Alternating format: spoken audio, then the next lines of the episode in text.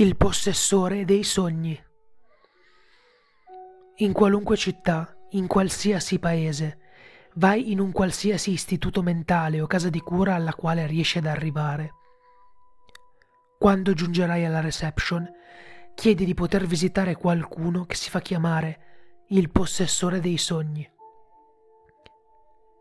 La persona dietro al bancone ti fisserà con occhi penetranti dicendoti che non c'è nessuna persona del genere.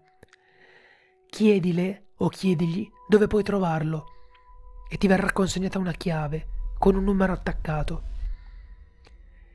Esci dall'edificio, in strada, e dirigiti a nord.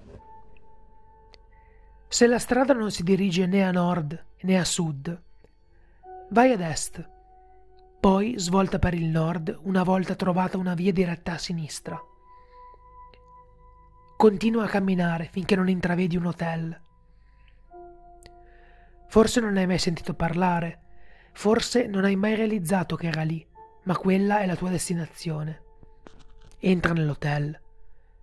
Non rivolgere la parola a nessuno e non rispondere ad alcuna domanda che ti faranno l'impiegato o gli ospiti. Guarda il numero appeso alla chiave e cerca la porta della stanza a cui appartiene la chiave. Una volta trovata, apri la porta. Entra nella stanza d'albergo e chiudi la porta. Ti verrà voglia di aspettare almeno fino al sorgere del sole, quando le prime stelle cominceranno ad apparire nel cielo. Spegni qualsiasi cellulare, non accendere la tv e non tenere nessun oggetto che può produrre suoni. Senza cambiarti d'abito, stenditi sul letto e chiudi gli occhi. Anche se non sei assonnato, la tua mente si annebbierà e ben presto ti addormenterai.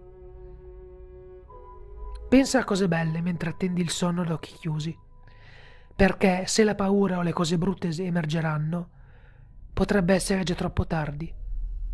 Loro sanno che sei lì. Se tutto andrà bene, ti sveglierai il mattino dopo. Lascia l'hotel senza addurre alcuna motivazione. Torna a casa e riprendi la tua vita, ma stai in campana. Hai stipulato, senza saperlo, un patto. Accettandolo subirai terribili conseguenze. Tre persone di tua conoscenza moriranno nei giorni seguenti. Moriranno in modi orribili, disgustosi, che tu neanche potevi immaginare possibili. Reagisci adeguatamente in modo umano. Vai ai loro funerali, sii in lutto per loro. Riprendi la tua quotidianità. Non tentare di tornare all'hotel o all'istituto o sarà tutto finito e bramerai di essere morto come i tuoi amici o i tuoi cari. Sarebbe meno terrificante. Dopo una settimana, sette giorni completi, assisterai alla morte della terza persona non ci sarà alcuna possibilità di evitarla. Sarà la persona a cui tieni di più e non importa quanto proverai a rimanere solo quel giorno, la persona verrà comunque da te, ignara di quale sarà il suo destino. Non importa come lui o lei apparirà, la persona sarà lì. Quando accadrà, mentre sei impossibilitato a salvare quella persona, non provare a voltarti o a chiudere gli occhi, o subirai la stessa sorte. Sarà come se l'intera legione infernale venisse a consumare il tuo amico nel dolore, nell'agonia e nella disperazione fino all'ultimo respiro. Non devi urlare o reagire, devi solo guardare. Quando tutto sarà finito, quando non sarà rimasto nient'altro che il corpo mutilato del tuo caro, sentirai una mano batterti sulla spalla. Non voltarti, o la mano ossuta ti stringerà il collo e la morte sarà lenta e dolorosa. La figura alle tue spalle ti chiederà Ti è piaciuto?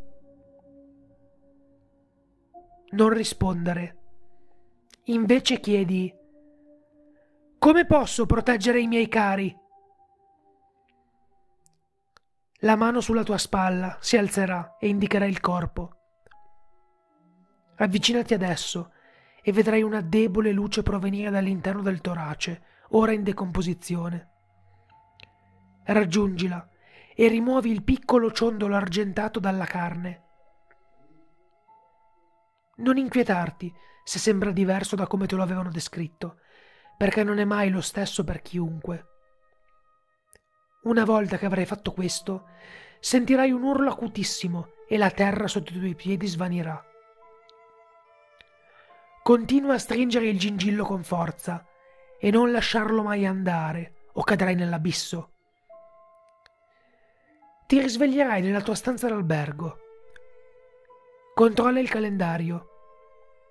Quasi sette giorni erano un sogno. Non è accaduto nulla e i tuoi amici e parenti sono tutti salvi. Ma avrai ancora il nindolo con te. Il ciondolo è l'oggetto 84 di 538. Dallo a colui o colei che ami di più.